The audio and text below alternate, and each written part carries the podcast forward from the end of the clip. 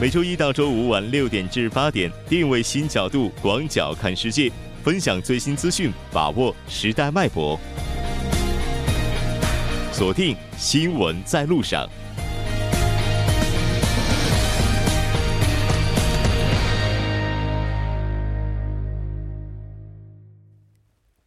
半年过后，欢迎回来，这里是正在为您直播的 TBS EFM 调频一零点三新闻在路上。在接下来的半个小时，将为您带来今天的半岛之外、首尔新生活以及听首尔。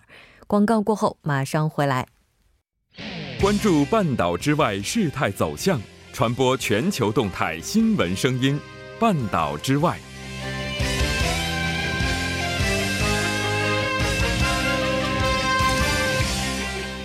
半岛之外，带您了解全球动态。接下来马上连线我们的特邀嘉宾齐明明，齐记者你好，主播你好，非常高兴和您一起来了解今天半岛之外的主要资讯。我们先来看一下今天的第一条消息。好的，今天的第一条消息呢是加拿大媒体表示，美国将向加拿大正式提出引渡孟晚舟。是的，没错。在昨天节目当中，我们还提到，对于美方而言呢，希望引渡孟晚舟女士的话，应该在本月三十号之前呢结束相关的一些流程。而且到昨天为止，并没有非常确切的消息，为什么突然会要求引渡呢？呃，其实是这样的，这个消息呢是加拿大驻美国大使戴维·麦克诺顿对加媒体表示的。那通过他的这番话呢，可以看出他一直在推动美国尽早的引渡孟晚舟，并呃，这个目的主要是为了呃，通过孟他的逻辑是加拿大拘拘押孟晚舟呢是美国的意见，而现在加方将呃却代表美方受过，所以送走孟晚舟，可能加方也就解套了。嗯。那整个引渡的话，接下来需要走怎样的程序呢？这个耗时又会有多久呢？其实此前有媒体报道呢，如果美方发出正式的引渡请求，那加拿大司法部门处理呢是将收到文件之后的三十天之内向司法部门提出建议，然后经过司法部长授权，案件进入法院听证的流程。那经过一系列流程以后，要检方要出示。是否有证据足够？呃，证据起诉孟晚舟之后，司法部门才能够决定是否将孟女士引渡至美国。那一般的情况下，这个程序可能要持续数月乃至数年之久。嗯，我们来看一下目前中方的表态。好的，首先呢是华为二十二号当天的对此做出了回应，表示已经注意到相关报道，并且正在密切的关注进展。华为遵守业务所在国的所有的适用法律规则，还表示希望美国和加拿大政府能够早日将还孟女士以自由。呃，此外呢，中国外交部发言人华春莹二十二号也回应称，孟晚舟事件呢是美加两国对引渡条约的滥用。中方敦促美方纠正错误，不向加方提出正式的引渡要求。嗯，是的，应该说目前双方的态度都是非常坚决的。中方呢是希望尽快能够解决这个问题的。我们再来看一下下一条消息。好的，下一条消息呢是呃不久前的这个基因编辑婴儿事件得到了官方通报，表示是追逐个人名利、蓄意逃避监管的行为。应该说，基因编辑婴儿事件是二零一八年在生物学界最大的事件之一了。嗯，我们还是先来回顾一下相关的事件。好的，那我们就简单来回顾一下，是在二零一六年六月的时候，贺建奎私呃私制组织组织包括境外人员参加的这个项目团队，呃，那使用了安全性、有效性并不确切的技术，实施了国家明令禁止的以生殖为目的的人类胚胎基因编辑活动。那在二零一八年十一月二十六号的时候，其实，呃，他的团队对外称。宣布一对基因编辑婴儿诞生，随即广东省对基因编辑儿童的事婴儿的事件展开了调查。嗯，是的，应该说对这起事件的讨论，其实最为核心的可能就是伦理道德，包括它未来会带来的一些影响了。我们也来整理一下这些争论。是的，这件事情当时消息一出呢，全国就是一片哗然，有的网友是议论纷纷，包括其中的伦理道德问题也是不得不让大家担忧的。那当时呢，是很多人会觉得说，虽然无法预知这两个婴儿将面临如何的命运，但是人类历史在那一刻好像即将被改写。但是另外一方面认为这个意图可能是好的，但这个已经超过了一个严重的界限。也就是说，我们知道的太少，无法预测改变或者破坏基因更广泛的一个影响。嗯，是的，没错。当然，对于这一起事件，也是有人会赞成叫好。但就目前这个情况来看的话，贺建奎博士有可能会受到处罚。是的，现在根据调查调查组有关负责人表示呢，对贺建奎以及涉事人员和机构将按照依法依规严肃的处理。那涉嫌犯罪的呢，将移交公安机关处理。对已经出生婴儿和怀孕的志愿者们，广东省将在国家有关部门的指导下，与相关方面共同做好医学观察和随访等工作。是的，没错。应该说，目前中国官方的态度已经是非常的坚决和明确了。这条关注到这儿，我们再来看一下下一条消息。好的，下一条消息是英国首相提交脱欧替代方案，重申不寻求二次公投。是的，没错。英国当地时间二十一日的时候，首相特蕾莎梅是提交了脱欧的新方案。当前这个重点，特蕾莎梅首相又是怎样解读的呢？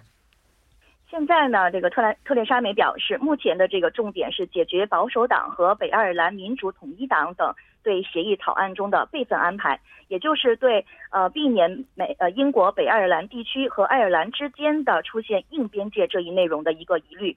那他呢正在与北爱尔兰民主统一党等党派就协议中有关脱欧后爱尔兰边界问题的内容进行协商，将呃会将各党派的协商结果向欧盟反馈。那目前呢，已经正在考虑制定一系列的方案。我们也看到，外界原本是非常期待他当天公布的这份新方案，那能够带来一些新的这样的一些变化。但从他的讲话当中，并没有找到很多新的东西，所以也有分析说，他可能还是没能完全走出那份被否决的协议。那新提交的这个方案，到底和之前有什么不同呢？是的，其实现在英媒就认为新提交的这个替代方案，其实与此前的方案是变动不大的，更像是对原有方案进行调整的重新叙述。那刚才我们在内容当中也提到啊，那对此有反对党成员在演说现场就表现出了不满。而特蕾莎梅她从二十一号的演说一开始也表明呢，不排除无协议贴脱欧的可能性，而且她再次的强调了不会寻求二次公投。他表示不认为推迟脱欧的这个协议呃提议将在议会的下院获得支持，而取消脱欧与二零一六年全民公投结果相抵触，举行二次公投将会进行进一步的撕裂国家。嗯，是的，没错。也就是说，目前接下来的话，对于英国而言，依然是面临着几种走向，到底是以哪种形式收场，还是需要时间来验证？我们再来看一下下一条消息。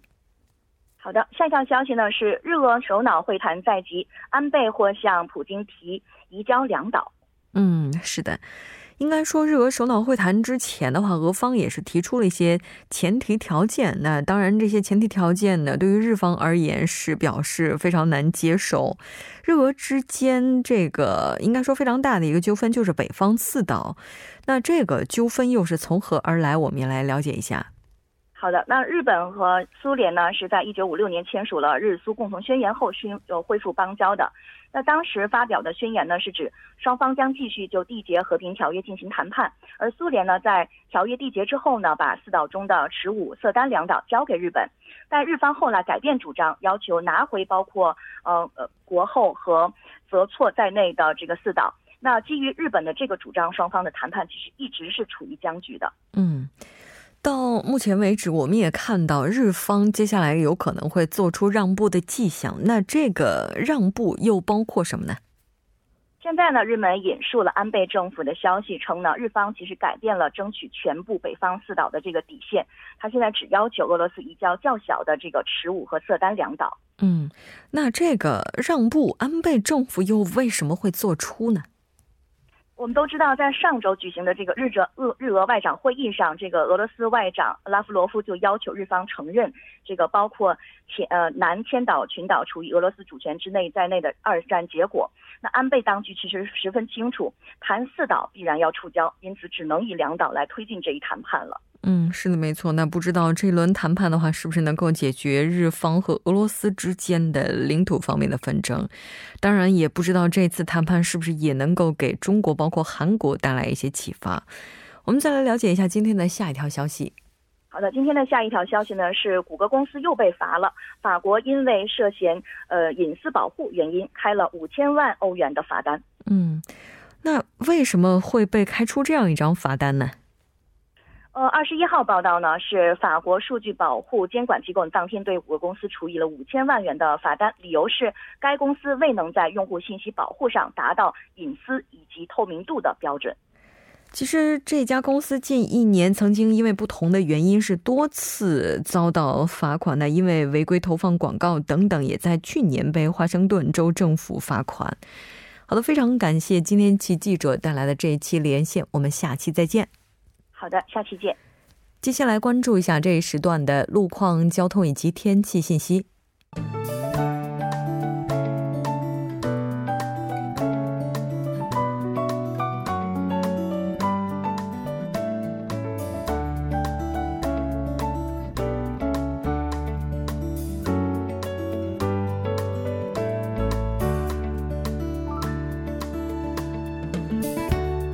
晚六点四十二分，依然受程琛为您带来这一时段的路况和天气播报。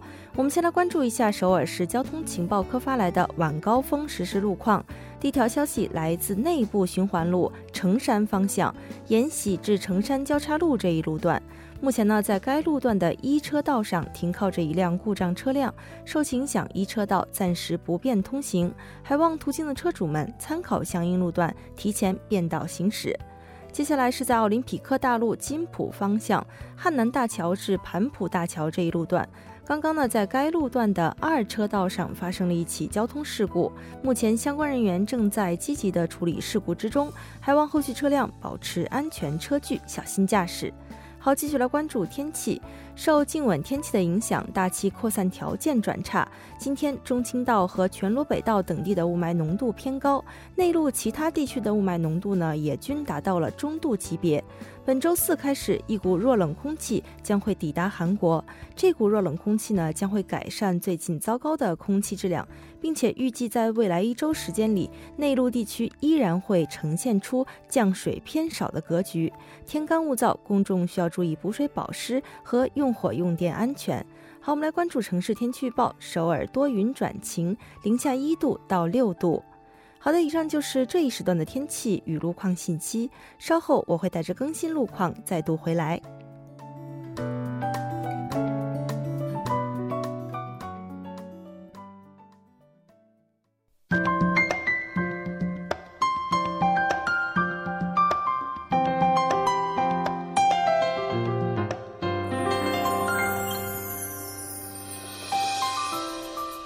首尔新生活为您介绍首尔市面向在韩外国人推出的优惠政策、开办的教育讲座、举行的庆典。接下来马上进入我们今天的首尔新生活。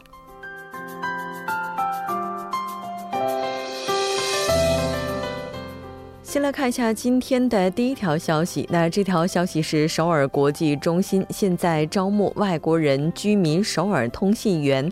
这次主要面向的群体是年满十八周岁、韩国语水平在 TOPIC 四级以上的外国人居民。招募的日期为二零一九年一月二十一号到二月六号，那也就是目前招募已经开始正式启动了。工作的具体时间是一周两天，每天七小时。工作的内容包括外国人政策以及生活信息翻译、外国人居民采访活动等。具体的信息，您可以拨打电话零三幺四幺幺幺幺五零零三幺四幺幺幺幺五零进行咨询。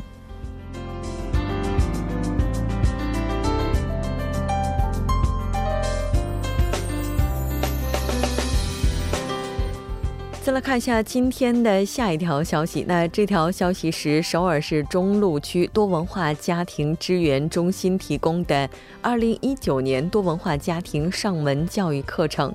那这次主要是为结婚移民女性以及中途入境子女提供韩国语的上门教育。此外呢，也以妊娠中或者是家里有十二周岁以下子女的结婚移民女性，为他们提供父母教育。三岁到十二周岁多文化家庭子女呢，在这次活动当中也能够享受子女生活教育等。具体的信息，您可以拨打电话零二七六四三五二二零二七六四三五二二进行咨询。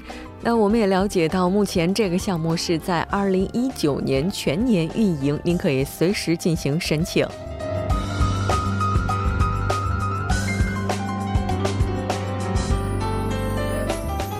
好的，再来关注一下今天的最后一条消息。这条消息是，二零一九年鞍山市地球村合唱团开始招募新的合唱团成员。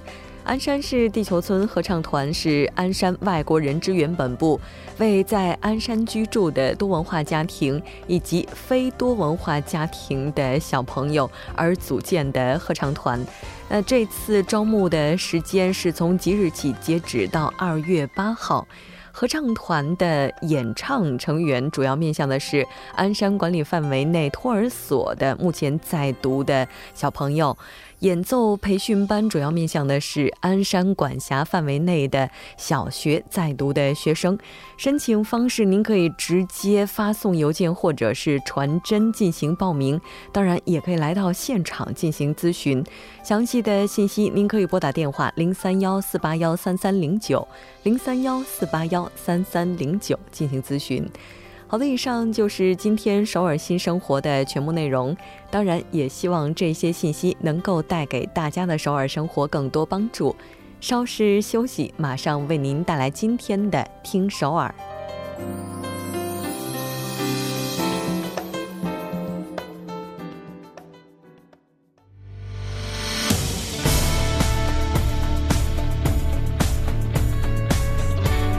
您现在收听的是。新闻在路上。好的，欢迎回来。现在时刻是晚上的六点四十七分，这里是正在为您直播的 TBS EFM 调频一零点三新闻在路上，马上为您带来今天的听首尔。首先还是要请出栏目嘉宾金勇，金勇你好。好，大家好，主持人好。非常高兴和您一起来了解今天首尔市的消息。嗯。我们先来看一下今天的第一条消息吧。嗯，好，第一个消息呢是和我们在报警的时候打拨打幺幺九的时候有关哈。呃，首尔市呢表示呢将引进幺幺九受理人员与报警人进行视频通话的这样的一个系统，它的目的呢就是为了减少啊，就是为了通过这个呃视频的方式哈，第一时间告知呃相关的需要救助的人员，给他们提供一些救助的方法等等。嗯。那这个也是二零一九年消防安全四大对策，应该说非常重要的组成部分了哈。它具体提到了哪些内容呢？嗯，其实据了解哈，这个视频通话系统啊，其实在以前是有相关的这样的一个功能的。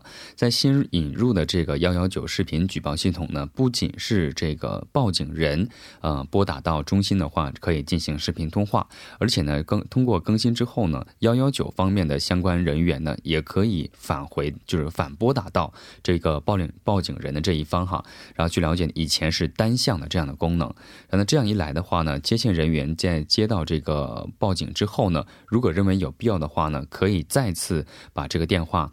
拨回到报警人的电话当中，然后通过这个视频的方式告知当呃在现场的这些人员，呃怎么去进行相关的一些急救方法，比如说我们最常见的就是心肺复苏术等等哈。然后呢，另外呢，相关这个消防的一些规定哈当中哈，据了解，下半年的时候呢，将推进呃在这个易发生火灾的多重利用场所周边哈指定指定为这个禁止停车场所的这样的一个方案。嗯，是的，嗯，这个应该说也是非常重要的。当然，也希望大家能够了解相关的一些信息哈。嗯，那这条关注到这儿，我们再来看一下下一条消息。嗯，呃，第二个消息呢和这个开车人士有关哈。呃，首尔市呢将联合呃将首次联合管制非法安装妨碍视野的大灯，或者是在这个驾驶过程当中哈会发出过高排气声的一些汽车。嗯嗯，这个。刚才提到说它是属于非法的，嗯，就是非法改造汽车。像有的时候我们在路上就看到有一些汽车就从我们旁边嗡一下过去，它不一定是合法的啊。对，是这样的。其实韩国哈，针对这个非法汽车的改造，其实相对来说较觉得别的国家哈，相对来说是比较严格的。但是呢，这次呢，呃，表示呢将更加的严格哈。摄影师表示呢，从今天也就是二十二号开始到年末的时候啊，和警察、交通安全工团等一起进行每个月两次以上的针对非非法改造汽车的排查，嗯，然后呢，在车辆运行量剧增的五月和十月份的时候呢，将会增加到每个月八次以上的管制和排查。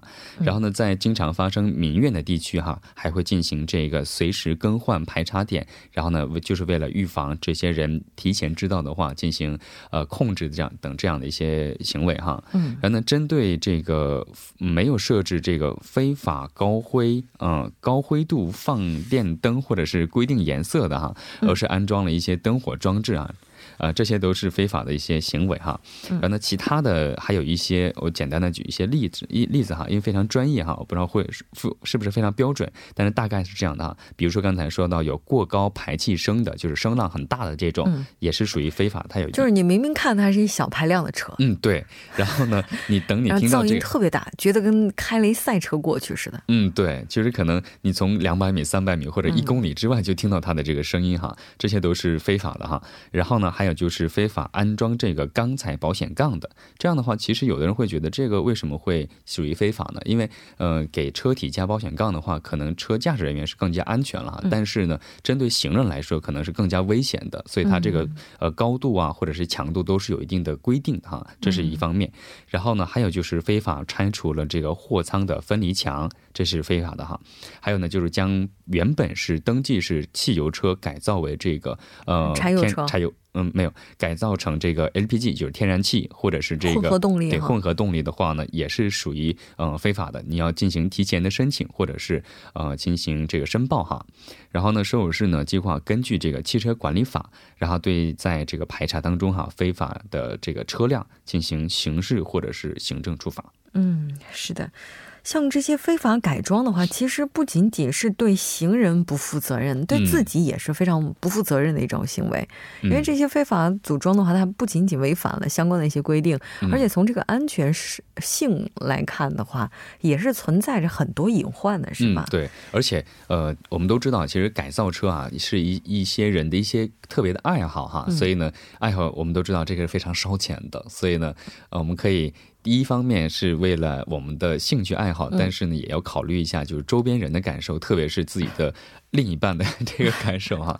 嗯，这我觉得有些车，比如说你要是想要给它做一个什么装饰的话，这都是无可厚非的。嗯，对。但如果要是从根本上，就是像刚才提到的燃料，整个都对它进行改装的话，这确实应该三思而后行哈。对。我们再来看一下今天的最后一条消息。好，第三个消息呢是这个仁川国际机场哈，我们都知道在前段时间是开通了第二航站楼，嗯，然后呢这个航站楼呃一个最新调查显示哈，从机场第二航站楼去年一月十八号正式启用到今年呃到上个月的呃叫本月的十七号啊，这个航站楼的累积旅客的吞吐量是超过了一千九百万次，嗯，然后呢仁川机场的整体的游客吞吞吐量是六千八百三十八万人次，那同比是增长了百分之九点八。然后呢，其中呢，第二航站楼的占比是百分之二十八。哦，嗯。也就是说，这个第二航站楼虽然说它开始正式启用的时间比较短，这成绩还是相当好的哈。嗯，具体的情况了解一下。嗯，其实二零一八年哈，第一和第二航站楼免税店的总销售额同比是增长了百分之十二哈。然后呢，第二航站楼启用之后啊，机场游客年接待能力呢，从每年的五百啊五千四百万人次。增加到了七千两百万人次，然后呢，这样这样同时哈，还就是游客分疏散的这个输送能力哈，航站楼的拥挤的一些繁杂现象呢，也是得到了有效的改善。游客呢出境手续的时间也是缩短了很多哈。呃，到目前为止哈，第一航站楼的平均出境手续所需的时间是缩短到了三十七分钟。哇！然后呢，第二航站楼的这个时间是缩短到了三十一分钟。嗯，要短了六分钟。其实我比较 意外的是，第一航站楼的这个 时间竟然缩短到了三十七分钟。对，就之前总觉得这个这个至少要大概一个小时左左右的时间哈。当然，我们也看到说，在二零一九年，仁川机场呢还将推进四期的工程。嗯，对。然后今年呢将全面推进第四期的建筑工程哈。然后呢，具体内容是包括了第二航站楼的扩建和第四跑道的建设项目。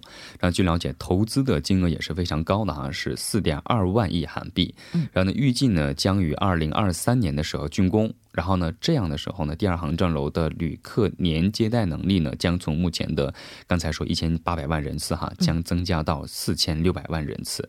然后呢，仁川机场整体的旅客接待能力呢，将增至一亿人次。然后呢，这样的话呢，有望将成为超大型的枢纽机场。应该说，在之前的时候，仁川机场在全球范围内的话，也都是排得上名号的。对，应该是第一或第二。这个，这具体是第一还是第二？这可能还有待确证据确凿哈。但是未来的话，它的吞吐量会进一步增大，这肯定是事实。对，非常感谢金勇带来今天的这一期节目，我们下期再见。好，再见。在整点过后马上回来。